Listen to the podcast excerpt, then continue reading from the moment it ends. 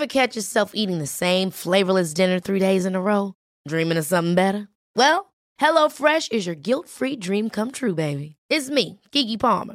Let's wake up those taste buds with hot, juicy pecan-crusted chicken or garlic butter shrimp scampi. Mm. Hello Fresh.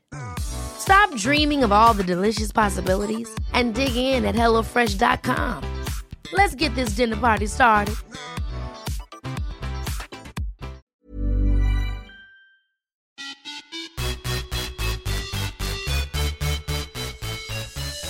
Hej och välkomna till podden Viss och Svärm on the run med mig Josefin Svärm och Sara Viss. Jag sitter i Motala och Sara är som vanligt i Stockholm. På Storholmen. På sin lilla ö. Ja. Hur är läget? Det är bra. Hur är det med dig? Det är bra. Eh, ja, ja, det är bra. Men jag är så otroligt stressad. jag har så mycket jobb just nu. Jag, jag förstår när jag har mycket. Är det nu Ja. liksom inför julledighet eller kommer ni ens Aj. vara lediga? Ja, nej, det kommer det inte vara faktiskt. Nej. Men inte helt, verkligen inte. Men eh, ja, men det är många som vill ha grejer färdiga innan jul och man vill bli färdig med olika planeringsgrejer innan jul känns det som. Så att det blir mycket just nu för oss intensivt. Sen släpper det kanske lite där under julveckorna men samtidigt så eh, har vi lite nya grejer på gång som jag kommer göra mycket och då blir det mycket jobb med det ändå liksom, egna projekt. Så att eh, ja, jag ser att det är ganska mycket jobb här framöver och eh, det stressar mig lite. Men det är jättekul också, jag ska inte klaga men eh, lite stressad faktiskt. Ja, och bra också. Alltså ändå att det, att det kommer in jobb. För vi har ju varit lite oroliga det också med Ja, eh, det här att det försvinner lite jobb nu på grund Ja. av corona och så. Men så det känns ju ändå bra att ni har mycket att göra på så sätt. Ja men faktiskt, man får vara glad för det, verkligen. Men du Sara, jag såg ju att du sprang faktiskt din första femma sen eh, du blev gravid. Eller sen graviditeten i alla fall. Så du, eller sen du fick Ja. barn kanske. eller Alltså, när sprang du fem sist? Nej, alltså vet du vad på riktigt, jag funderar för jag bara, åh det här är ju första femman sen innan jag blev gravid och sen tänkte jag så här, men när sprang jag en femma sammanhängande innan det då? Ja, men jag insåg Men- den fråga frågan nu så här, men gud när sprang du fem sist då? Ja, men jag gjorde det nog faktiskt, jag gjorde faktiskt någon transportlöpning just därför att jag hade ju eh, försäsongsträning också förra hösten. Ah. Eh, där, så under det där uppehåll efter tävlingssäsong och eh, ehm, och innan jag liksom började, jag hade liksom någon månad där, där jag tränade vad jag vill, som jag brukar ha. Och då kommer jag ihåg, då joggade jag någon gång, eh, transportsprang. Men alltså jag kanske gjorde det en eller två gånger. Så att det, om hade jag inte gjort det då, då hade det nog varit ytterligare ett år innan jag... Så jag bara, yay! Och sen bara, nej men det här har inte jag gjort på evigheter. Men hur kändes Men det, det, ja men det kändes jättebra. Eh, och som sagt, där har jag bara så här, inte kollat på någon eh, hastighet eller tid, utan bara känna att jag vill att det ska kännas bra under och efteråt. Och, eh, och det kändes faktiskt riktigt eh, härligt. Jag hade liksom ingen musik, ingenting. Jag bara var ute och joggade lugnt.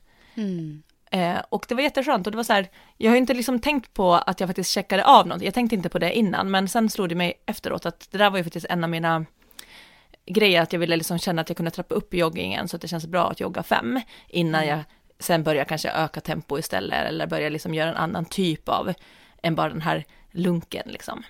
Mm. Så det kändes jättebra efteråt och att det kändes bra i kroppen och eh, nej men jag blev så här positiv och då tänkte jag så här, men nu kan jag nästa pass köra lite intervaller och trycka Ja. på lite mera. Ja, jag förstår För jag- att du längtar efter det. Ja, och så då har jag gjort, för förut har jag gjort de här, eh, våra egna, de här gravid, eh, efter, efter graviditetspassen på Spring så snackar vi. Ja. Men de är ju ganska snällt coachade också så här, vi är inte så, så vi är inte så tuffa liksom med så här att kör, Nej. kör, kör på dem. Utan de är ju lite mer så här, känn hur kroppen känns och så. Och eh, så har jag gjort rehabpasset, men nu så körde jag de här pass sju och de som inte har testat dem så är det en, en twist på norska intervaller. Mm. Mm. Så det är fyra gånger fyra och en halv minut och så är det liksom fartökningar i själva intervallen. Och gud vad jobbigt. Alltså, det här passet har ju fått höra från många efteråt feedback att det här var ro, ro, bästa passet de har kört och att det var så himla jobbigt. Ja, men och för mig så tror jag att det är, var väldigt bra för att jag, jag är ju inte i så här toppen eh, kondition, inte på det där sättet och det har jag ju liksom inte heller Nej. tränat på innan graviditeten heller så det där Nej. är ju jättetungt just den där typen av intervaller. Men då tänkte jag ju så här att jag ska ändå gå ut ganska lugnt i början så att jag eh, orkar alla. Eh, och det är ju tur man gör det för det blir ju snabbt Mm. man tror att man går ut lugnt, men det är ju ganska snabbt ändå. Mm. Eh, och för mig var nog de där fartökningarna bra, inte för att jag tror att jag tryckte upp farten mer, utan för att jag successivt hela tiden eh, tappa, alltså jag liksom Ja. sakta ner liksom så här, och så, men då kom ju de där tre fartökningarna i intervallen, vilket hjälpte mig upp tillbaka. Mm. Så jag skulle säga att de, jag tror inte att jag ökade på så jättemycket mer än vad jag gjorde från, alltså från början, men att jag, jag tappade, jag tappade en hel del tror jag vid, däremellan. Ja. Eh, men då fick jag, kom jag upp igen och det kändes liksom skönt och så hade jag ju tre minuters vila mellan och där kände jag mentalt också, jag gjorde bara så här stå och vila och gå lite. Eh, och då kändes det mentalt skönt att jag visste att efter två minuter, då känns det okej. Mm. Men det var, det var tufft de första två minuterna när jag pausade. Jag förstår att det var det, men man får ju den här extra pushen när det är den här fartökningen hela tiden. Ja. Så att det är ju väldigt smart intervallpass faktiskt, på så vis. Sen tänkte jag så här, att jag bara så här, jag ska göra lite som Josefin och jag ska liksom inte eh, så här kolla på klockan så mycket på min egen, utan Ja. jag, för nu har jag ju coachingen i öronen, så då kan jag ju bara springa på känsla. Och så tänker jag, för då blir det inte liksom så att jag pushar mig på så, alltså så hårt, liksom när jag inte vet exakt vad den har gått på och sådär. Men det är som att, då gjorde jag intervallerna att jag sprang fram och tillbaka, alltså jag sprang, eh, jag började på ett ställe och så sprang jag ena intervallen till ett, åt ena hållet och sen så vände jag och så sprang jag intervallen tillbaka. Och så gjorde jag ju Ja. fyra sådana då. Men då var det ju som att mitt huvud visste ju vart jag kom. Alltså vart jag hann. Och då blir det automatiskt att jag känner att jag måste hinna nu hela vägen tillbaka. Och sen Ja, på den tredje intervallen, då måste jag ju också hinna, jag visste ju vid vilket träd jag stod. och då tänkte jag, händer inte det dig? Att du så här hittar sätt att jämföra ändå? Alltså nej, nej jag gör ju inte det så mycket. Alltså inte så, för jag springer oftast inte så att det springer fram och tillbaka heller. Alltså det blir oftast man Nej. kör bara så runda. Nej, jag har så himla noll koll helt ärligt på vart jag ligger till. när Ja. jag kör, faktiskt. Jag går bara på den där känslan. Ehm, men det är klart, jag är så tävlingsmänniska också. Så har jag chansen någon gång att liksom jämföra på något vis så gör jag ju det. Så är det ju. Men jag ger mig oftast inte den chansen. Ja. Det kan ju vara för sig om man kör eh, i backe. Kan det hända mig. ja men precis, för där måste Ja, du veta där- ungefär ja, hur högt du kom. Mm. Ja, då kan jag liksom, eh, ja precis. Men annars så, eh, alltså ofta har ju inte jag klocka, jag klockar ju inte backarna heller oftast. Nej. Så jag har ju oftast inte koll på heller hur lång tid det tar att komma upp där uppe till toppen. Nej, exakt. Så då Så vet att du att du kanske kom till samma inte. ställe. Men du vet inte om de tog Ja, lika precis. lång tid liksom. Det är ju däremot när jag kör med oss i lurarna, spring snackar vi, eh, och kör backintervaller där, då, då vet jag hur långt, då har jag ju en tid att följa. Och där har jag märkt att jag, dit kommer jag sist, då måste jag komma dit också. Då Ja. blir jag så. Absolut. Det känns så här oundvikligt på något sätt. Ja, ja. Det, så, det, så funkar absolut jag. Ja. Ja, men det var härligt och det var så jätteskönt för benen, mindre skönt för lungorna. Eh, Ja. Sen var det ganska skönt för pannbenet ändå, för det är ju någonting att när det är så där, alltså jobbigt, det Mm. blir ju också extremt skönt efteråt. Det är det. Ja, det är det. Så Det är ja, säkert gött. Vad härligt Sara, att det flyter Mm. på här. ja. Hur har din träning gått? Eh, sådär den här veckan. Den här veckan, alltså i och med att jag har haft mycket jobb nu så har jag liksom inte haft någon alls motivation eller ork att ta i riktigt. Så jag har eh, varit ute och gått mycket faktiskt istället och eh, joggat sakta och kort.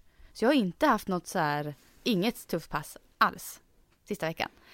Vilket har varit välbehövligt och väldigt skönt. Ja, vad härligt. Ja. jag har Du känner att du liksom kan landa liksom i det och acceptera så att, då, att det bara blir Ja. skönt, den träning du får till. Yes. Jag hade inte orkat ge mig ut på hårda pass. Så det var så här, det här, det, det här är alternativ som finns. Och jag ville ju ut och röra på mig. Då gick jag ut och gick med en kompis igår, gick ut och gick i förrgår själv en sväng. Bara för att få luft så här på kvällen och komma ut. Det gör ju så mycket. Så det har räckt för mig faktiskt den här veckan. Jätteskönt. Gud, vad bra. Och Mm. jag blir så glad också att höra att du känner att du, ja nu är det jobb de här veckorna och då Mm. är det så liksom. Ja, precis. Men en, jag såg ju ändå, du la ju ändå upp en, em, ett klipp när du var och sprang intervaller, det var något eh, ett eh, sponsrat inlägg. Ja, Eh. det här, jag har ju varit och filmat lite grejer i veckan. Så jag har Ja. ju, ja. Mm. Och det var inte intervallerna i sig jag tänkte kommentera, utan Nej. det var en kommentar till eh, ditt... Ja. Eh, em, är du gravid Josefin? Ja, nej, jag Alltså, är ju inte det. Nej. Nej men alltså det här är så sjukt. Jag la upp en video där jag sprang eh, ganska snabb eh, löpning eh, på bana. Och då fick jag massor frågor sen på det här på DMs. Och, alltså om att jag, är du gravid? Grattis, när är du dit och grejer. Jag bara så här, eh, va? Jag fattar ingenting. Men alltså jag fattar, var, var, det, var, var det flera som skrev det? Eller var det en? ja, det är flera som skrev det. Nej men va? Ja. Och vet du, det var mest män. Vilket Men- förvånar mig också lite grann. För jag tänkte så här, ofta tänker man att kvinnor kan vara lite så här sneak. Ja, men jag tänker så här, jag vet inte varför det är så mer kvinnligt att göra så. Men det var flera män och någon kvinna var det. Men liksom, Men så min första tanke var ändå så här, har du kollat vad det här är för konton? Är det liksom bara så här troll, alltså någon som bara vill skapa, eh, skapa någon reaktion eller? Fast då brukar det också vara mer i kommentarsfältet tänkte jag och inte på DM. precis. Det var ju ganska, någon var väl så, typ så två följare och hade typ inga poster. Men de, no, några var så här, de hade stängda konton privata så jag gick inte in och kollade liksom på. Men liksom bara så här, jaha, de såg ganska så här naturligt vanliga ut. hade lite följare ändå liksom, vet, så här. Så det var inte bara sådana trollkonton. Det tror jag inte. Alltså jag fattar det, för så här, även om man, i- alltså även om man på riktigt så här, åh, tror det och kanske Ah. blir glad för den skull eller så. Men går man inte då först in och kollar på dens flöde, vänta nu, har den, har den liksom outat att den är gravid? Mm. Alltså gör man inte liksom lite research och om personen inte har skrivit någonting, Ja. då skriver man väl ingenting oavsett, även om man är typ 100% på att den är. Jag Nej, menar man alltså- väntar väl alltid till att, att personen själv Ja, skulle berätta alltså det. det gör man ju inte. Och jag så här, jag tog det ju inte så hårt. Jag är ganska trygg, eller jag är trygg i mig själv. Men jag började, jag började ändå kolla på så här, vad är det, vad har jag putmage här nu? Eller vad är det som gör att de ti- tittar på det här? Så jag gick in och kollade på det själv liksom. Och jag kan se så antydningar till att, jaha det kanske var lite putigare än vanligt där. Alltså vet så här, började analysera mig själv lite där liksom, lite grann. Men jag tog ju inte illa vid. Alltså det var så här, jag, jag lämnade det väldigt fort. Men jag tänker att en person som kanske inte är min situation, som inte är lika trygg, som är kanske yngre, hade kanske kunnat ta det här väldigt hårt. Ja men gud, alltså eh, för mig är det, jag vet inte, jag blir, jag blir typ jätteirriterad för det är så här, det är en sån självklar grej, man, ja, ja. Ja, jag vet, jag fick ju Nej, massor... och även om, det, även om du skulle liksom haft ännu mer mage, alltså det, Ja. det spelar ingen roll hur du ser Nej ut. jag vet. Det är jag bara en kommentar som man det. inte... Jag vet. Ja. Nej, har jag blev berättat att jag också fått den en gång? Har du? Ja, Nej men gud, ja. mm, och det var ju så här 15 år sedan. Ja, ah, nej det var det. Mm. Ja, och då fick jag den, och det är också så här, och då sa jag också så här, nej men att jag tog inte, alltså jag kunde skaka av mig den. Ja. Men det, alltså, samtidigt så här, kommer jag ihåg en kommentar 15 år senare så har jag väl inte skakat av mig den. Nej, precis. Nej. Och det är så så här, nej, nej, nej, jag fattar inte. Man blir ju arg. Men jag fick väldigt många, det var jättemånga tjejer här från Sverige som skrev till mig efter det här. Och verkligen var jätteupprörda och stöttade mig och jag vet så här, så jag fick väl, tack alla som skrev, jag fick massor stöd efter det här. Väldigt, väldigt fint jag är glad över att folk reagerar på såna här grejer.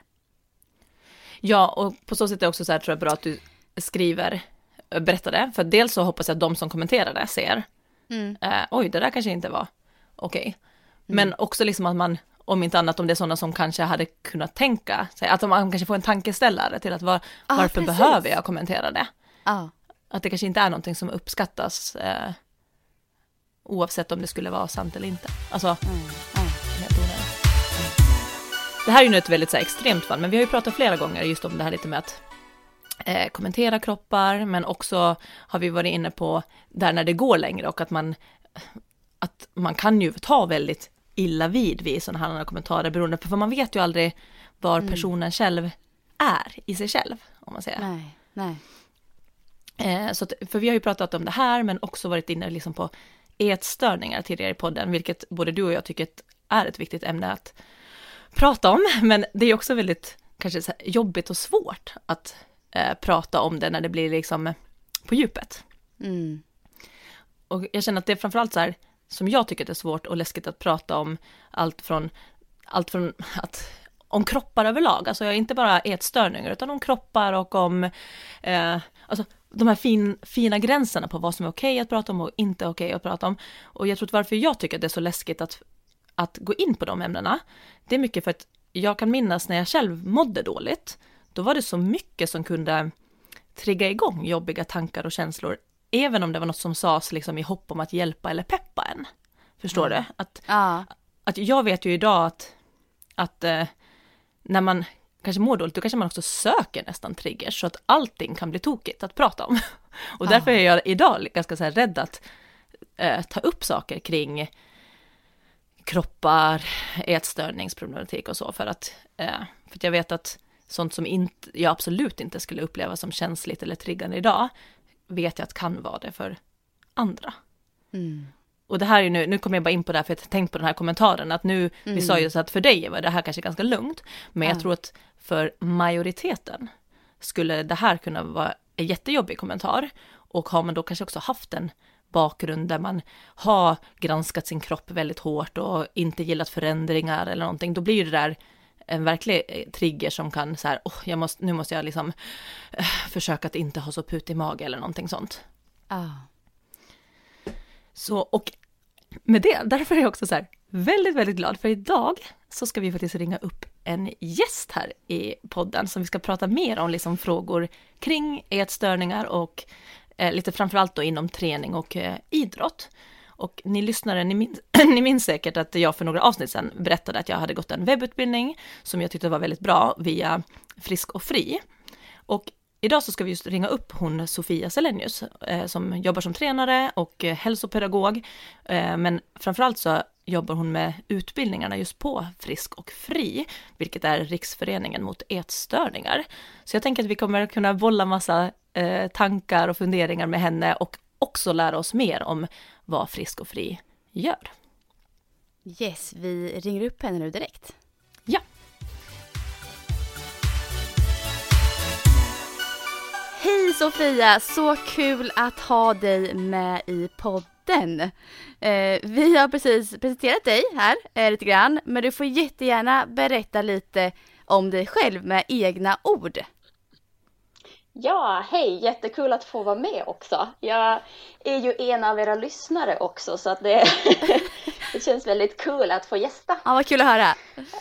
Ja, eh, Sofia Selenius heter jag eh, och eh, ja, jobbar på Frisk och Fri som är Riksföreningen mot ätstörningar. Ehm, jag jobbar med lite olika områden och delar inom föreningen. Bland annat så är jag ansvarig för våra utbildningar som är riktade mot idrotten och mot tränare. Så vi har eh, utbildningar där vi pratar om just hur man kan bemöta och förebygga ätstörningar kopplat till idrott. Så de ansvarar jag för. Och sen så samordnar jag också vår stödchatt och vår stödtelefon för drabbade som heter Ätstörningslinjen. Och eh, utöver Frisk och Fri så jobbar jag som personlig tränare och gruppträningsinstruktör på företag. Och jag kommer egentligen från Finland och har bott nu i Stockholm i 20 år blir det den här hösten. Så det börjar bli några år. Och i grunden så är jag utbildad inom idrott och hälsopromotion som det heter. Jag vet inte om man pratar om hälsopromotion i Sverige, men det gör man väl? Ja, jag har också pluggat lite sånt i Göteborg faktiskt, när du säger det. Just det, mm. ja. Ja men spännande. Mm. så, så det pluggade jag på en högskola i Helsingfors och sen eh, när jag flyttade över till Stockholm så fortsatte jag plugga en eh, master i idrottsvetenskap och gymnastik och idrottshögskolan. Så, eh, så jag har ett väldigt stort intresse för just idrott, träning och hela hälsa, hälsogrejen och allt i det området så att säga. Och jag har också egen erfarenhet av ätstörningar, så jag har varit drabbad själv som yngre och drabbades också när jag var som mest aktiv. Jag spelade innebandy som yngre. Så att eh, just med den också erfarenheten så tror jag att det här intresset att få jobba just med ätstörningar kopplat till idrott också har, har vuxit fram så att säga. Mm. Så lite så ser min bakgrund ut. Bor som sagt i Stockholm med min man och, och hund och väntar vårt första barn som kommer här i januari. Så det är mycket på gång. Ja, men vi, stort grattis får man säga då till att börja med. Ja men tack. tack. Ja, så spännande. Vi haffade dig precis ja, här innan du skulle gå på ledighet i alla fall. det, var, det var bra timing. Men tack för en jättefin presentation också. Eh, verkligen, och vi känner ju att vi jättegärna vill ha med dig i podden här, för vi har ju varit inne lite på det här med ätstörningar och hur man ska hantera personer i sin närhet som har det och hur, hur triggers kan fungera och sådana saker. Eh, men du berättade först om Frisk och Fri, nämnde du lite snabbt i början. Kan inte du berätta lite mer ingående om just Frisk och Fri? Mm, absolut, vi är en eh, ideell förening Eh, som finns runt om i hela landet i lite olika lokalavdelningar. Och vi brukar säga att vi jobbar egentligen inom tre olika verksamhetsområden. Så dels så har vi ett stödjande verksamhetsområde, så att vi ger helt enkelt stöd till personer som är drabbade av ätstörningar och deras närstående. Och stödet kan se lite olika ut, så vi har bland annat en stödchatt, en stödtelefon, stödmail. Man kan ansöka om en mentor hos oss, alltså att man har en regelbunden kontakt med en person som har egen erfarenhet under då en längre period. Och sen erbjuder vi i dagsläget digitala träffar, alltså stödgrupper kan vi säga, där man träffar personer som är i en liknande situation som en själv. Och alla som är engagerade i föreningen och allt det här stödet så ges mer eller mindre av då volontärer som har egen erfarenhet också av ätstörningar. Så att antingen att de har varit drabbade eh, eller då närstående till en drabbad. Men vi har också ett krav på att för att få engagera sig så ska man ha varit liksom frisk och fri i minst två år. Mm. Så att man också har fått den här, ska vi säga, distansen till eh, sjukdomen. Mm. Annars tror vi att det blir väldigt svårt att också ge stöd åt andra. Och utöver vår stödjande verksamhet så jobbar vi förebyggande. Så vi har olika eh, utbildningar, just som jag nämnde lite i början, bland annat våra utbildningar som heter WeCare och iCare som är riktade mot idrotten. Men vi har också utbildningar där vi är mera ute på skolor och pratar med ungdomar, elever. Då pratar vi mera om självkänsla, normer, ideal, mycket av det som kanske är bakgrunden till att många också drabbas av ätstörningar. Och vi är också ute på olika vårdenheter, pratar med kuratorer, lärare och så vidare om just ätstörningar och, och mycket utifrån då också just egna erfarenheter och hur vi ser på det. Mm. Just kring bemötande och förebyggande. Och sen har vi också en så här påverkansdel som vi kallar det för, där vi är, deltar i brukarråd och är i kontakt med politiker och, och försöker helt enkelt förbättra vården. Förbättra vården i, i landet. Så det är egentligen våra tre ska vi säga, verksamhetsområden, det som vi, som vi jobbar med. Om man ser tillbaka på det liksom, tiden som du beskrev när du eh, var drabbad, när du var yngre, Eh, upplevde du då att det fanns någon typ av den här stöd då, eller känner du att det är egentligen det du vill jobba med att ska finnas nu? Eller fick du, fick du den hjälp som du kanske beskriver nu här med mentor och chatt och sånt på din tid, om man säger så? Nej, det, det, fick jag inte. Och, och jag som sagt, eh, jag bodde ju i Finland då när jag var sjuk. Och i dagsläget, nu är jag inte jätteinsatt i hur det ser ut i Finland med, med stöd och liknande, eller motsvarande ska vi säga. Men, men eh, just det här att få stöd av någon som har egen erfarenhet, som har gått igenom det man gör, som kan förstå varför man tänker och gör som man gör och varför man känner som man gör. Så det stödet hade varit liksom väldigt, väldigt viktigt att få. Och det är också det som många beskriver som tar kontakt med oss, att just att få det här Eh, stödet av, av en person med egen erfarenhet, att det är oerhört viktigt. Många kanske upplever att man inte inom vården får just det stödet. Um, och det, det, ser ju väldigt olika ut såklart med vården också i, i, i landet. En del som jobbar inom vården har ju också kanske egen erfarenhet och andra har inte det. Och det är ju en så himla komplex sjukdom så att har man inte just den där egna erfarenheten så kanske det är också svårt ibland att förstå faktiskt hur man tänker och hur man känner och varför man gör det. Mm. Så att, att få liksom ett stöd och få just den här formen av stöd så tror jag blir oerhört viktigt. Det blir som ett komplement kan man säga till vården. Mm, precis. Men Sara, nu frågar jag Sara saker, för du, du har delat med dig förut i podden av att du också har haft en... Du, du har haft ortorexi, visst är det så Sara? Ja, så jag tror att det är också lite svårt att definiera. Själv? Alltså det är så... Ja, ja, det började nog så i alla fall. Uh, Och sen gick det kanske mot anorexi, men att eh, jag fick ju som tur var stopp på det ändå i tid, ska jag säga. Eh. Mm. Men fick du, fick, kan du minnas att du fick den hjälp som du behövde? Nej, det var nog, det var nog min familj som eh, fångade upp mig eh, och privatpsykolog eh, som fick det liksom. Och egentligen, jag, jag fick frågan från någon, för någon vecka sedan bara, min storasyster, hur, någonting om den här tiden jag gick till psykolog och det konstiga är att jag minns ingenting av det. Och jag tror att det har någonting också att man, nej men alltså, jag, alltså att man var så, jag vet, eller jag har, nej jag har inget svar på varför jag inte minns. Men jag minns ingenting vad vi har sagt där. Nej. Och jag vet inte hur många gånger jag gick och jag vet ingenting. Jag vet bara, men för mig kommer jag ihåg att det, eh, att det togs på allvar, tror jag. Det hjälpte mig. För att jag ville ju mm. bli frisk. Jag hade redan kommit till ett stadiet, jag ville inte leva sådär och jag hade försökt bryta det själv, men jag lyckades inte bryta det själv. Och då fick jag hjälp. Och jag tror mm. bara det hjälpte mig att att det togs på allvar, det fick lite, lite uppmärksamhet kring det och att jag visste att nu har jag folk som, men lite så här, har ögonen på mig, eller vad ska jag säga, men det var som att då var jag inte, jag var inte ensam längre. Och det hjälpte mm. mig att, att vända trenden om man säger så. Men nej, jag kände inte, jag kommer ihåg, jag kommer ihåg att det var kanske, kanske fem år efter den här perioden, då upptäckte jag Frisk och Fri. För första gången. Och jag kommer ihåg att jag gick in och mhm. läste på så mycket, så det här är säkert nu tio år sedan eller någonting. Eh, men mm. då läste jag på jättemycket och jag tyckte att det var helt fantastiskt. Och att då förstod jag också innebörden av frisk och fri, för då hade jag nog upplevt att jag var frisk och hade varit det i många år. Men just att det är fri, det är egentligen en annan sak skulle jag säga.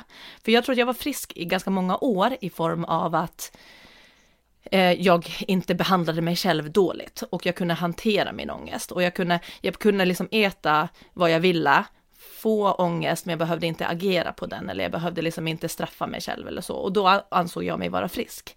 Men egentligen eh, tog det ju kanske ytterligare fem år för att känna att jag är fri. Och med fri, det jag då eh, för mig var det som symboliserar fri, det var ju att jag faktiskt kunde äta choklad eller tårta eller någonting utan att ens tänka på att jag gjorde det.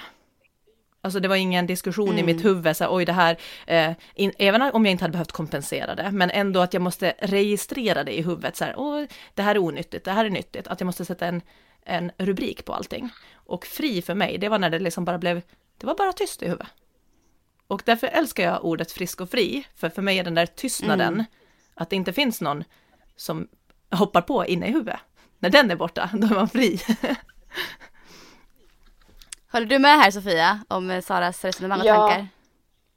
Ja, men jag tycker det var jättebra förklarat. För just sådär så känner jag och, och jag vet många just också i, i föreningen att just det här att de här liksom tankarna som, som man tidigare har haft som har kretsat väldigt mycket kring maten och ätande och, och kroppen och kanske träning och så, att de upptar liksom inte hela ens vardag. Och och skulle det vara så liksom att man någon gång tänker på så här, oj nu kanske jag åt lite för mycket godis, så den liksom försvinner typ lika snabbt den där tanken som den kommer. Den liksom blir inte där och gror och går över till att man behöver kompensera eller något liknande.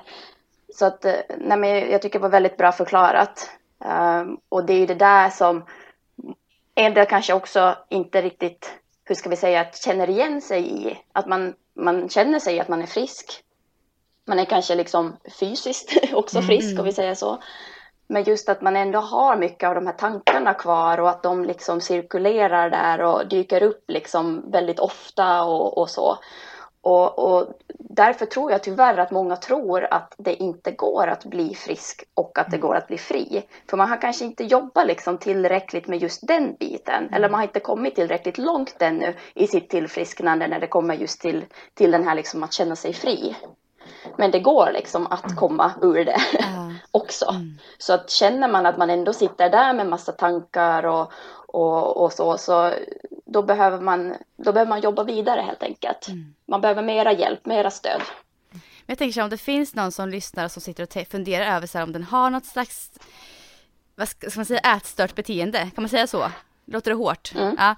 Nej, um, nej. men alltså vad, vad är liksom vad är varningssignaler på att man är där eh, nu? Det är kanske är bra att bromsa så fort som möjligt om man är orolig för sig själv. Hur ska man tänka där? Ja, absolut. Alltså ju tidigare man dels liksom upptäcker eh, sitt beteende och sitt mående och ju tidigare man agerar, desto snabbare kommer man att kunna ta sig ur det och förhoppningsvis så hamnar man inte lika djupt så att säga i ätstörningen och i de ätstörda tankarna. Så att absolut att försöka liksom agera så snabbt som möjligt, det är oerhört viktigt. Mm. Eh, och det är ju kanske lättare sagt än gjort, för många gånger så är det ju så att man inte riktigt själv kanske inser vad man, vad man håller på med så att säga, mm. eller hur man mår.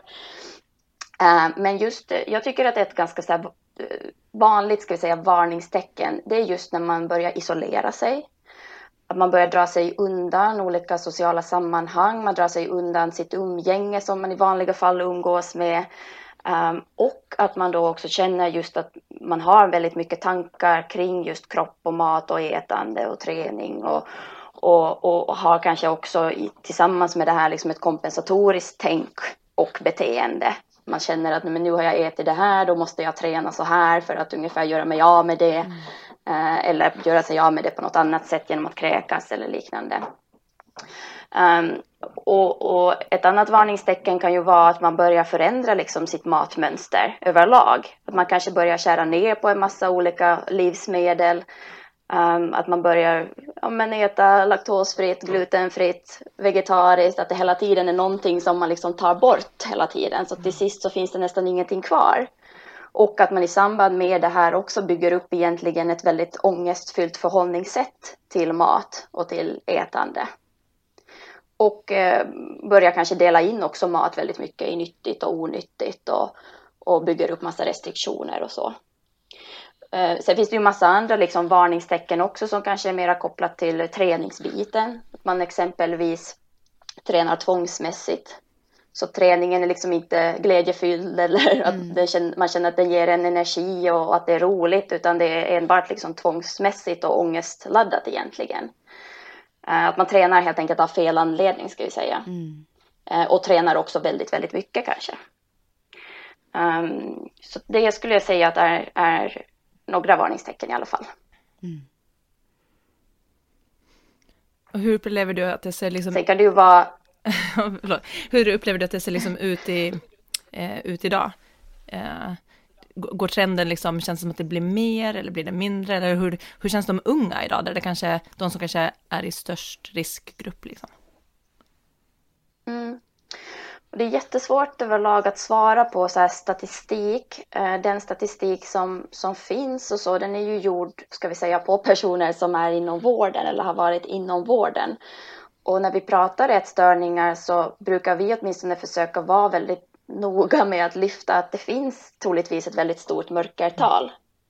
Många personer där ute som inte söker hjälp, många personer som inte får den kanske hjälp de behöver och kanske många personer som inte heller känner igen sig alltid i hur ätstörningar beskrivs eller hur ätstörningar lyfts om man tänker liksom att men jag, jag är inte tillräckligt sjuk eller det, det är knappast en ätstörning jag har och därför kan jag inte söka hjälp för det.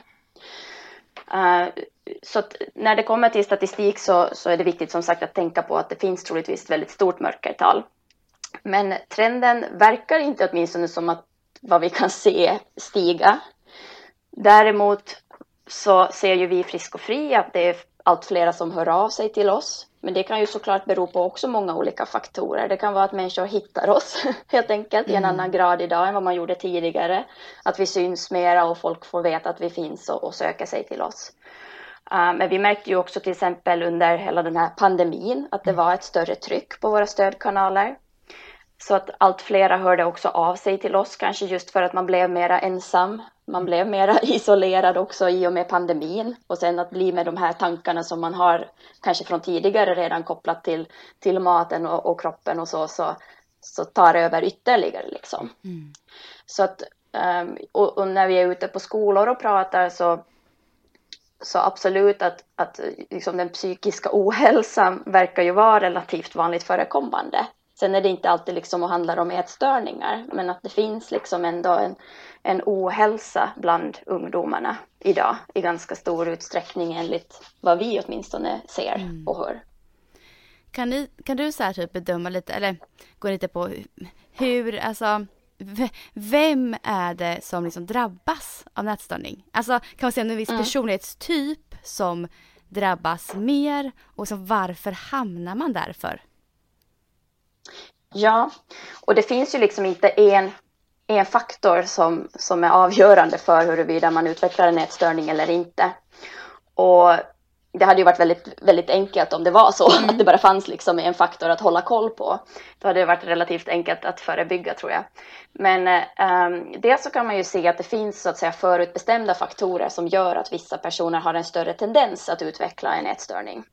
Det kan vara dels genetiska faktorer, men också just som du var lite inne på, ens eh, personlighet och, och egenskaper.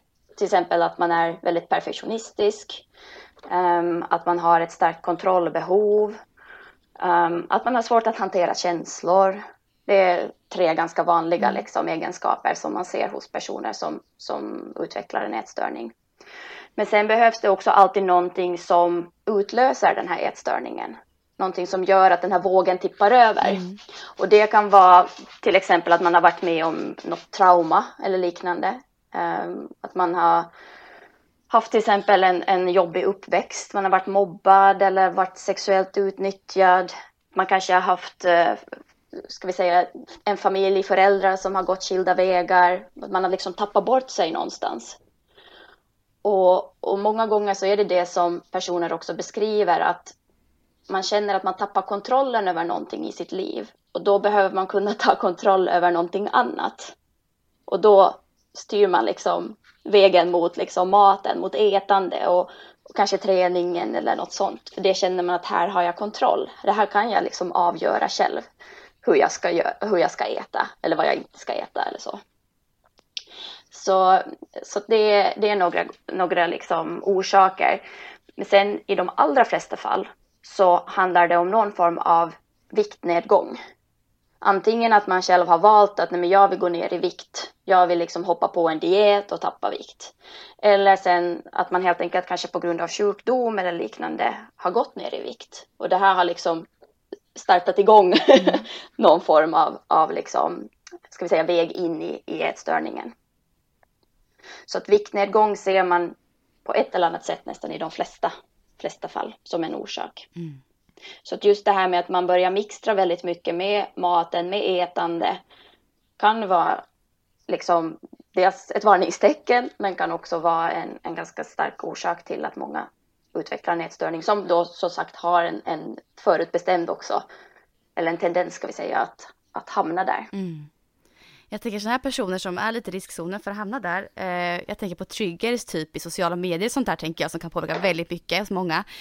Jag, jag berättade för Sara här nyss att jag eh, var med om på Instagram igår, eller förrgår, så la jag upp en video när jag sprang och fick då många frågor kring om jag var gravid. Efter den här videon. Vilket jag inte är. Eh, och så började jag titta på den själv, videon så här, analysera lite så här, aha jag har lite putmage där mer än vanligt kanske, ja det kanske är därför hon tänkte så. Eh, nu är jag trygg i mig själv. Jag, jag, tog inte så illa vid mig liksom och påverkas inte av det. Men jag tänker att andra i min situation, kanske en ung tjej som är lite i riskzonen för att hamna där. En sån liten trigger skulle kunna påverka väldigt negativt, tänker jag.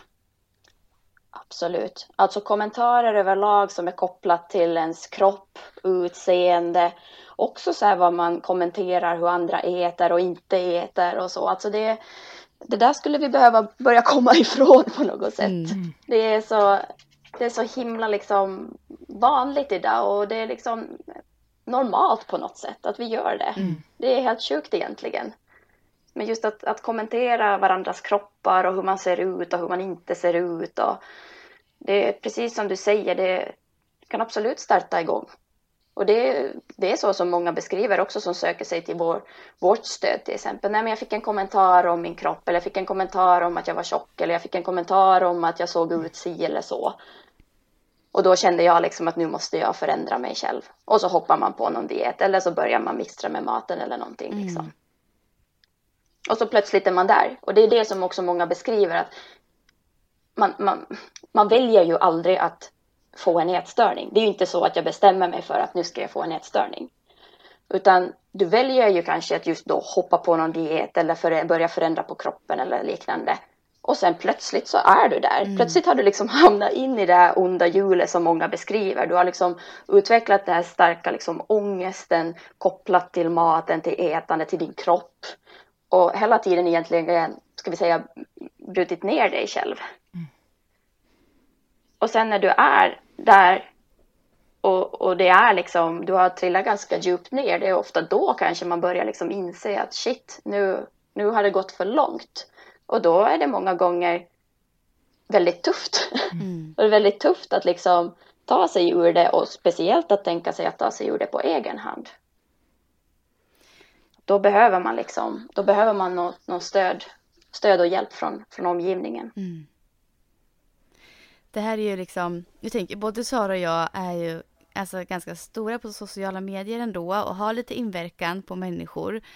Där tänker man ju själv liksom vilket ansvar, vilket ansvar har vi liksom som, som influencers, alltså lite så mot andra. Alltså hur kan vi tänka för att liksom inte trigga igång för mycket? Och hur mycket ansvar kan vi ta och lägga, lägga på oss själva där? Vad skulle du säga här? Ja, och jag tycker den här diskussionen är så himla intressant. För att den är ju, det är liksom, finns inget rätt eller fel egentligen här. Och jag tänker att det är så himla olika också vad, vad vi eventuellt triggas av kontra vad vi motiveras av. Jag brukar alltid liksom lyfta den liksom bilden att någonting som för någon är triggande kanske är tvärtom motiverande för en annan. Speciellt om vi liksom pratar just träning och den biten. Um, men jag brukar liksom lyfta det här just med att kunna balansera och balansera upp kanske sitt flöde eller åtminstone liksom sina, sina inlägg och hur man pratar om då de här olika bitarna. Att absolut så ska vi ju röra på oss och det är jätteviktigt att vi motiveras till att göra det och speciellt idag när vi är väldigt stillasittande så behöver ju många den här liksom motivationskicken. Men hur man liksom gör det så det finns ju många olika sätt jag tänker man kan göra det på. Um, och också att man kan liksom lyfta på något sätt in i flödet också innebörden av att återhämta sig, att vila, att äta tillräckligt. Mm. Så att på något sätt få med alla de här bitarna. Då tror jag i alla fall att, att eh, de som ser åtminstone kanske förstår i större grad att det handlar ju om alla pusselbitar. Mm. Det är inte enbart träning och det här med att jag laddar upp en träningsfilm varje dag, det kanske inte är exakt så jag själv tränar. Det kanske inte är de här passen jag varje dag själv har kört, mm. men jag laddar upp dem för att jag tänker att det ska motivera till att man kanske mm. åtminstone gör något av de här passen. Mm. Så, och, och, då kanske man också kan i något skede i alla fall liksom beskriva det. Att, mm. men, kom ihåg att allt vi ser är inte liksom verkligheten och så. Och för en del som är kanske trygga i sig själv och så, så vet ju det här. De behöver inte liksom den här påminnelsen. Men för ganska stor del så tror jag att man behöver den. Man mm. behöver liksom få höra det här. Ah, vad skönt liksom ändå att få höra att det är inte alltid så som det ser ut. För man, har man kanske en ganska låg känsla man värderar sig själv väldigt mycket utifrån liksom prestationer och så, då blir det väldigt tufft att hela tiden liksom se och höra hur andra lyckas mm. konstant. Mm.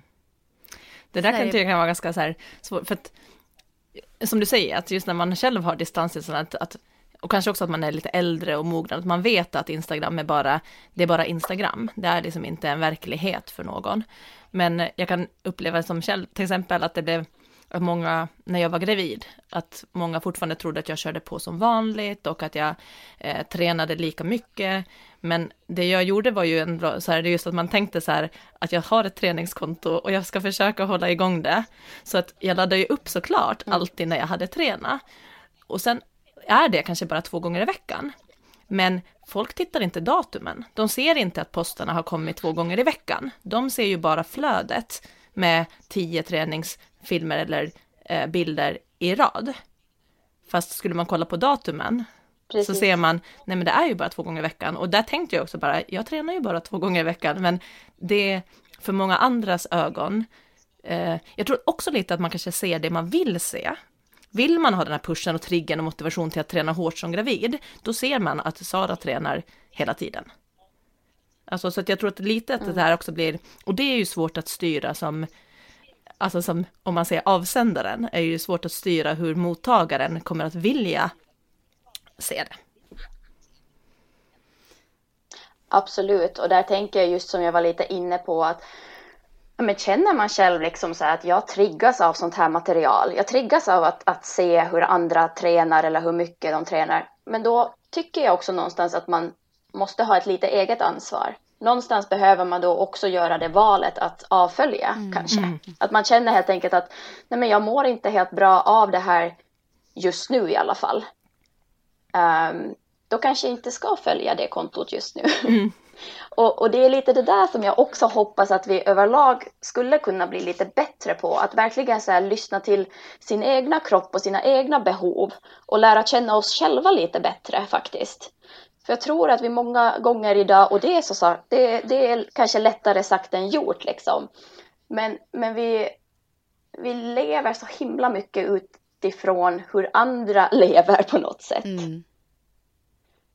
Så att någonstans hitta den där tryggheten i vem man själv är och vilka behov man själv har och att kunna särskilja på att nej men det där är inte jag. Mm. Jag kanske inte har den där kroppen eller jag har inte den där möjligheten rent liksom ekonomiskt om det kan vara det mm. eller, eller liksom arbetsmässigt eller vad än det handlar om liksom. Mm. För just när vi pratar triggers och jag brukar också lyfta det som exempel att i slutändan skulle ju vad som helst kunna vara triggande. Nu pratar vi ju kopplat liksom till kanske ätstörningar eller, eller liksom den problematiken. Men jag menar, är du en person som kanske låter löjligt men följer en massa inredningskonton och så har du själv liksom ekonomiskt svårt, så, men du blir liksom så himla på något sätt triggad av att också köpa alla de här möblerna som finns i det här inredningskontot. Alltså att du kan ju egentligen triggas av vad som helst. Mm. Så att där behöver man överlag tror jag just, eller vi behöver bli bättre på att så här, lära känna oss själva och våra behov. Ja men för det var det som... Sen som sagt, det är så himla... Nej, fortsätt. Det är så himla mycket idag ja, det är så himla mycket idag liksom. Um, ja, men vi, vi, vi kan ju läsa och höra konstant. Alltså vi får ju reklam konstant och liksom influenser konstant. Så det är kanske lite svårt också i den djungeln att så här guida sig själv. mm. Ja, men jag sa också till Josefin eh, innan här att vi har ju varit in på de här ämnena eh, flera gånger och att, att jag tycker att det är både svårt, lite men lite läskigt också, tror att jag, för att jag kanske också har minnen fortfarande av så att, att det är så mycket som kan trigga, som jag tänker att man kanske inte förstår. Och därför kan jag bli ibland liksom lite rädd för att gå in på ämnena, för att, just för att man vet inte hur det ska tas emot. Att även om det till och med är menat som pepp och hjälp, så kan det ju för en person som har problem nästan vara tvärtom i alla fall. Jag tänkte som ett exempel, bara så att folk som som kanske inte förstår vad jag pratar om, de som kanske inte har upplevt det här, men en sak som jag själv kommer ihåg att kunna vara, som man tog på ett helt annat sätt, det var ju de här, typ så här lyckoberättelser på folk som har tagit sig ur en ätstörning. Så allt det här är ju peppande. Och så har de laddat upp bilder då, liksom så här, det här var för tre år sedan och det här är nu. Och så ser man att de var jätteunderviktiga och att nu är de kanske starka, vältränade och glada och de förklarar deras resa och att det går att bli frisk och allt det här är ju bara sånt som, som jag tror många tänker att det här är fantastiskt att se.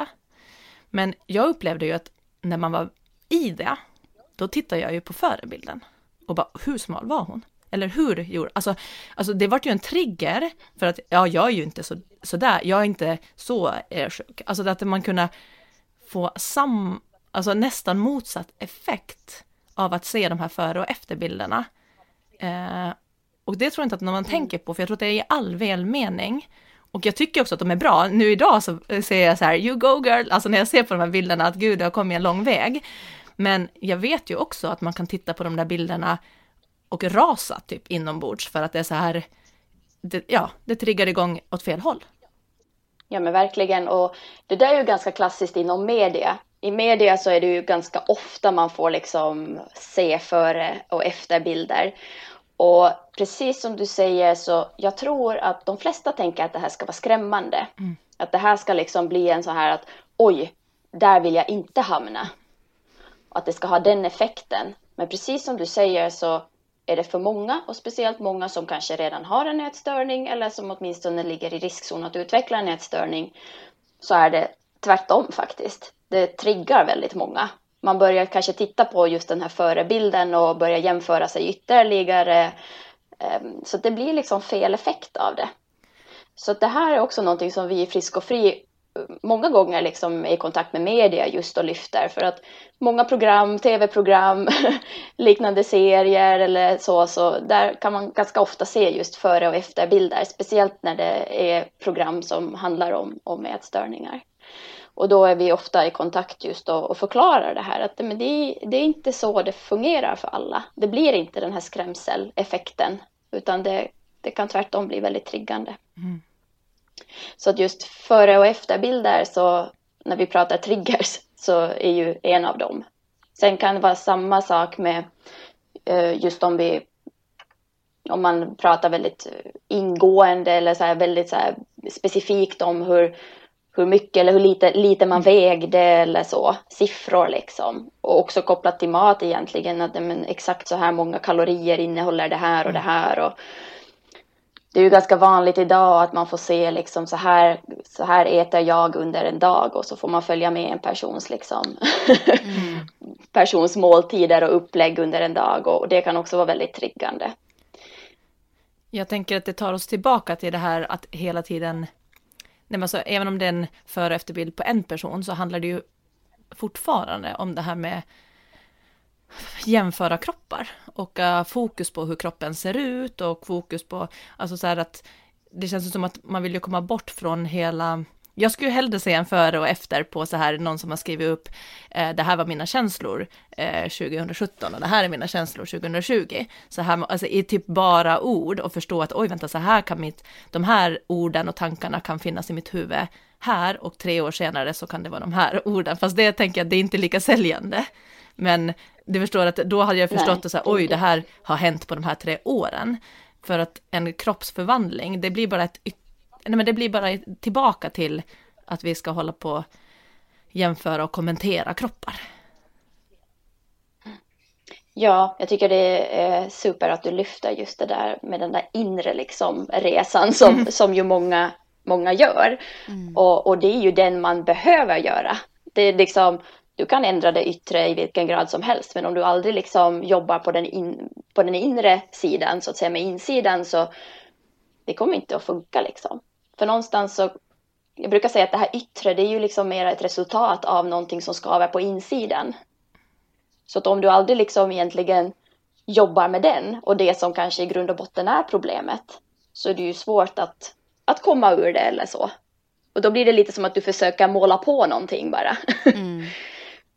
Så just att jobba med, jobba med självkänsla eh, blir oerhört viktigt. Vem är jag som person? Att man, man lär sig acceptera sig själv och, och sitt värde. Inte liksom det här att man, man är sina prestationer. Utan att, att eh, jag duger som jag är. Jag tänker på, ni pratar om det här nu lite med kroppspositivism som har spridits väldigt mycket sista tiden och sen många konton som har, alltså de klär sig i väldigt lite kläder för att visa att de har en större kropp och att de är liksom, eh, att de mår bra i det, att de har bra självkänsla och sådär. Hur ser du på det? Mm. Kopplat till det här liksom. Ja. Ja, men alltså jag tänker att, att överlag så är det ju väldigt bra att vi kan visa på att det finns olika kroppar. Sen behöver det ju inte, tycker jag, bli liksom varken eller. Nej. Alltså, utan det behöver inte gå åt motsatt håll heller, att vi behöver trycka på att ja, men då ska du ungefär se ut så här istället. Utan att det liksom, grejen är ju att vi ska kunna vara nöjda med oss själva och att vi ska kunna förstå att alla kroppar är olika. Mm. Sen, sen är det ju så att, att vissa kroppar är större och andra är mindre och, och så.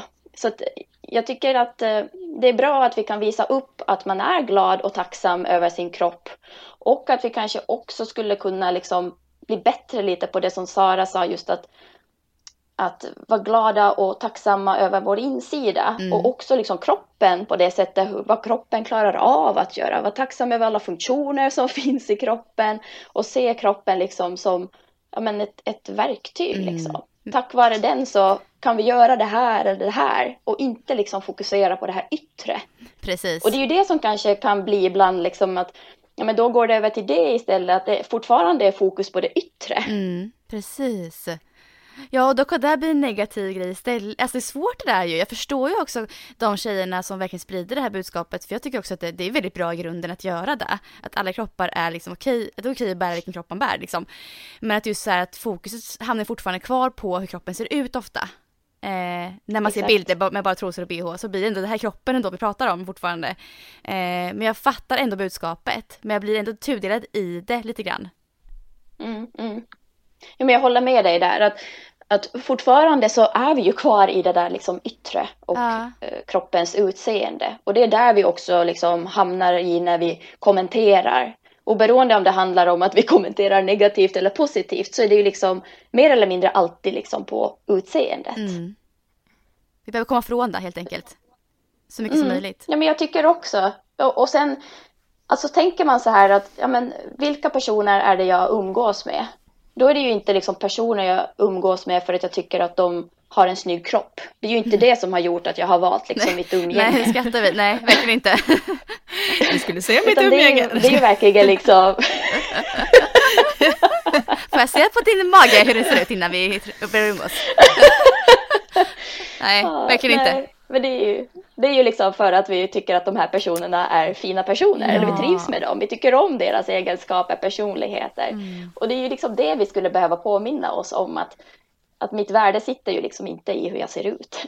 Nej men verkligen, och så känner man ju själv så att man vill ju bidra just det, man känner att man har ett ansvar själv som person som är lite offentlig, att så här, man vill, visa en bra sida. Men då blir det så här, jag blir dubbel i där man själv lägger upp på sociala medier ibland liksom. men här står jag med sport-bh och svettas liksom, hur, vad signalerar det där för någonting? Alltså man blir liksom, man vill egentligen göra vad man kan och man rannsakar sig själv ganska mycket tycker jag. Eh, när man pratar om de här ämnena, mm. väldigt, väldigt mycket. Och som du säger det här att verkligen tänka på att få in liksom delar där man pratar om återhämtning och andra saker också. Det blir inte bara flashiga löpvideos med liksom, alltså förstår du? Man känner, man, jag känner lite skuld faktiskt inombords att man liksom, man vill ändå ge med sig mer kanske av det här eh, andra i livet. Men jag, jag tänker så här också att, för, för Sara du och jag pratade en gång att vi, mm. det är lättare i poddsammanhang när man pratar att framföra sitt budskap och hur man tänker, hur man tränar, hur man lever man har en dipp hit och dit och så. Eh, men det kommer inte fram riktigt i alltså Instagram-formatet. Det är bild på bild på bild och videos. Du pratar ju inte så mycket på Instagram. Man får inte fram det budskapet som man kanske egentligen har och bär på. Nej, och ofta Där. så kanske man inte ens heller läser texten. Man kanske bara kollar bilden och, och så likar eller inte likar och sen så scrollar man vidare. Så att ja. man missar ju säkert ganska mycket. Det är kanske inte många som läser alla ens texter. De kanske läser någon gång. Ja. Ja, nej, det är mycket att tänka på. Eh, och vi har ju ett ansvar, men samtidigt så har man själv, som du sa också Sofia, ett ansvar att kanske själv sålla bort kanske vissa konton eller vissa liksom där man möts av och, och gå tillbaka till sig själv. Vem är jag? Vad vill jag verkligen? Behöver jag ha det här som den andra har? Nej, behöver jag inte. Alltså gå tillbaka till sig själv mm. så mycket som möjligt. Att vi gör det som människor. Så skulle det underlätta väldigt mycket tror jag, att man liksom inte hamnar där att man vill ha någonting annat som man inte har. Nej men precis. Nej, men jag tror det är oerhört viktigt liksom att, att vi behöver ju liksom alla, alla göra vårt bästa ja. på något sätt. Mm. Ansvaret ligger liksom inte bara hos avsändaren. Mm.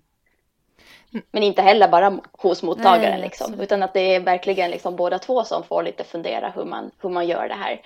Men som sagt, det är ju så väldigt olika beroende på också var man, var man själv befinner sig liksom, mm. i, i sitt mående. Är man liksom kanske lider av, av en ätstörning och så, då, då kanske man också just triggas mycket kraftigare av någonting som man sen när man kanske väl kommer ur ätstörningen inte kommer att triggas av. Mm. Och då kanske man behöver liksom, som jag sa tidigare, just här och nu bara göra det beslutet att nej men, jag är inte där just nu. Jag mår inte bra av det här nu. Och därför kanske jag behöver ta bort det för tillfället i alla fall. Mm. mm. Och det är ju som sagt inte alltid så himla lätt heller. Alltså det kan ju också vara så att man känner att man inte mår bra av det men man klarar ändå liksom inte av att ta bort det. Mm. det... Nej men alltså jätteintressant att prata om det här tycker jag. Um, och alltså du är så himla klok Sofia. Ja. och det här jobbet som ni gör behövs ju verkligen. Det är jätte jättevärdefullt. Ja, men tack snälla. Det, det är, eh, hur ska jag säga, nej men det är väldigt givande. Mm. det känns lite som att man, man får tillbaka lite också för de åren man själv på något sätt miste. Mm. Mm. det tänker jag att också, ja men Sara som också har gått igenom liknande kanske också kan känna ibland att det känns värdefullt att få kunna på något sätt använda de åren till någonting gott. Att kunna på något sätt stötta eller hjälpa andra i dagsläget. Absolut, det känns som att um, framförallt för några år sedan så kändes det som att jag nästan jobbar mycket med det inom PT. Alltså det känns som mina kunder har mm. alltid formats lite efter var, var jag själv har varit. Och eh, om man sa innan de här gravidresorna, alltså innan Rasmus, då känns det som att det var eh, att jag hade väldigt många som hade problem med de här bitarna och att då kändes det också väldigt skönt att få vara deras bollplank och att vara någon som, alltså att de kunde hålla i handen eh, på vägen och det kändes otroligt bra. Sen hade det blivit automatiskt och sen blev det mitt i allt gravida jag höll i handen och sen blev det löpare och sådär, att det byter efterhand. Men, eh, men på tal om det så är jag ändå väldigt nyfiken på om man så skulle vilja vara volontär eller hur går man tillväga och vad, hur mycket tid krävs och alltså vad, vad innebär det om man skulle vilja vara volontär hos er? Mm. Vi har faktiskt just nu vår, vår eh, volontärrekrytering igång. På hemsidan så kan man ansöka om att bli volontär hos oss. Och som sagt, man behöver ha egen erfarenhet. Att man antingen har varit eh, själv drabbad då tidigare av, av en ätstörning.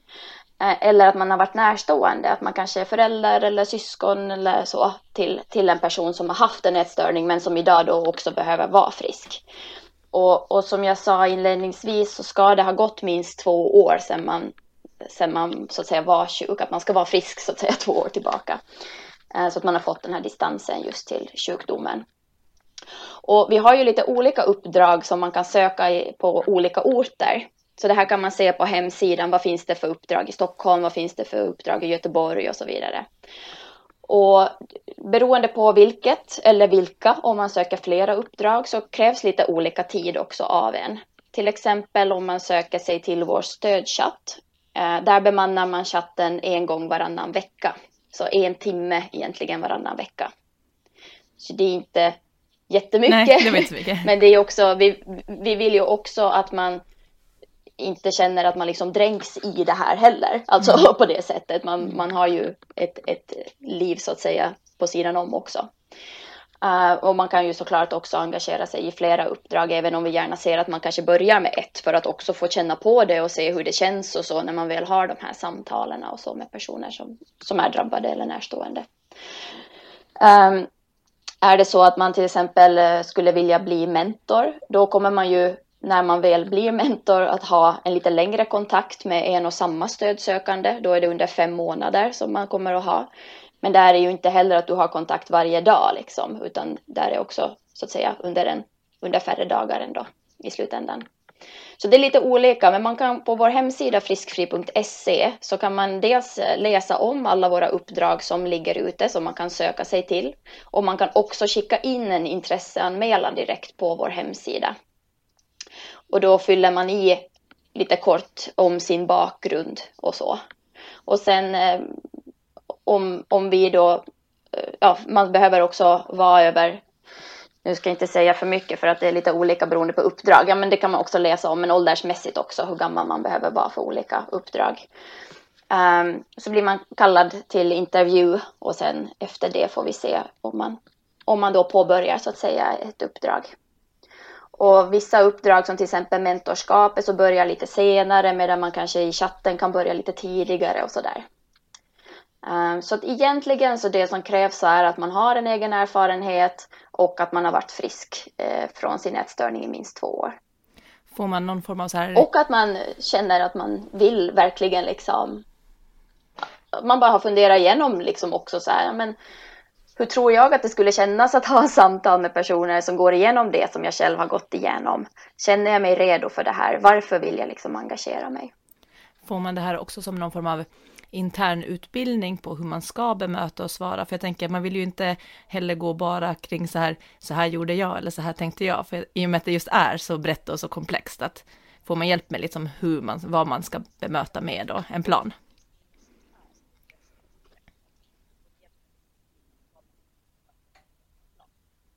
Ja, vi har en grundutbildning som är helt så att säga webbaserad som man behöver genomföra innan man kan får påbörja sitt uppdrag.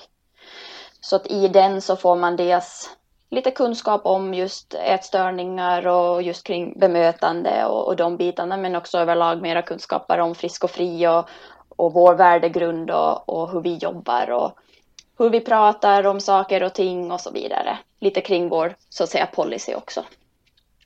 Så att eh, grundutbildningen är liksom första steget egentligen. Eller ska vi säga andra steget efter intervjun. Jättebra ju. Alltså jag tänker så här, ska vi börja avrunda här Sara? Vad tror vi? Är vi nöjda för dagens intervju? Ja. Man, man skulle kunna fortsätta fråga dig massa saker till, det är jätteintressant. Jag vet, det bara rullar på liksom. Ja, Men jag tycker också att vi har fått med oss jättemycket bra, kloka, eh, kloka tankar och eh, också lite så här om man kanske känner att man vill hjälpa till eller så, så vet man ju också mm. att det finns möjlighet att göra det, ge tillbaks. mm. Verkligen. Ja, men verkligen. Och jag skulle bara vilja skicka med er nu att är det så att man sitter då med alla de här tankarna just kring mat och ätande och kropp och träning och man känner att man har ett väldigt ångestfyllt förhållningssätt eh, till de bitarna och så, så våga prata med någon. Våga ta liksom hjälp så tidigt som möjligt. Um, det kommer i slutändan att underlätta betydligt mm. för, för en att ta sig ur det.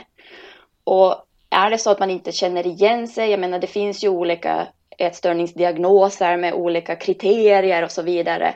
Men det kanske inte är alla gånger så att man känner igen sig i dem.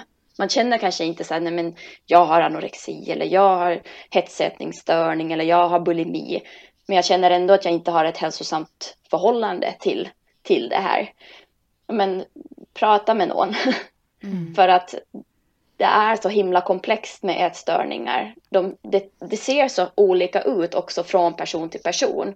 Och vem som helst kan drabbas av ätstörningar. Det är inte enbart unga tjejer, även om de flesta är eh, tjejer och kvinnor som drabbas. Så drabbas oberoende kön och ålder och etnicitet och sexuell läggning. Det kan verkligen liksom drabba vem som helst. Så att våga prata med någon. Och är du den som står nära någon som kanske är drabbad eller som du misstänker att är drabbad, så våga vara den som går fram och frågar bara så här, hur mår du? Det behöver inte vara egentligen mera än så. Mm. för att jag tror att man många gånger tänker att Åh, jag, vad, vad, ska jag ställa för frågor och hur ska jag ställa de här frågorna och tänk om det inte är så som jag tänker själv att det är. Att man liksom börjar fundera och analysera för mycket. Men att fråga hur, hur, hur en person mår, det, det skulle vi alla kunna göra oberoende om det handlar om en ätstörning eller inte. Och vi borde överlag bli bättre på att fråga hur, hur vi mår. Så, så att våga liksom vara den som går fram och sår det här fröet hos, mm. hos personen. Mm. Och jag är säker på att den personen, om den sitter där med de här tankarna, kanske har en ätstörning eller åtminstone har någon form av, av ätproblematik eller liknande, så kommer att tacka dig senare i livet för att du var den som vågar liksom våga fråga, som vågar liksom röra om lite i grytan. Mm. um, det är många som uttrycker det just hos oss också, hur tacksamma de är att det fanns någon i deras närhet som vågar närma sig. Um, som vågar vara ärlig också och säga att men det här har jag sett eller det här är jag orolig för. Att jag, jag känner inte att, att allt står riktigt rätt till. Mm. Um, så att det skulle jag bara vilja skicka med som, som en sista också grej så där att våga, våga, våga fråga. Jättebra. Vi skickar med det till våra lyssnare och vi tar också med oss det själva efter den här mm. intervjun. Stort, stort tack för att du ville vara med Sofia. Ja, tusen tack. Tusen tack för att jag fick vara med. Tack snälla. Ha det fint. Ha det bra. Detsamma. Hej då. Hej då.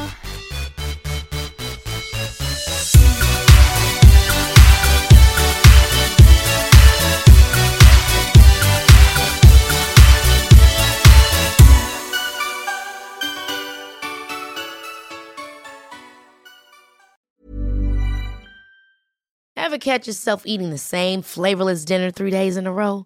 Dreaming of something better? Well, HelloFresh is your guilt-free dream come true, baby. It's me, Gigi Palmer. Let's wake up those taste buds with hot, juicy pecan-crusted chicken or garlic butter shrimp scampi. Mm. Hello Fresh. Stop dreaming of all the delicious possibilities and dig in at HelloFresh.com. Let's get this dinner party started.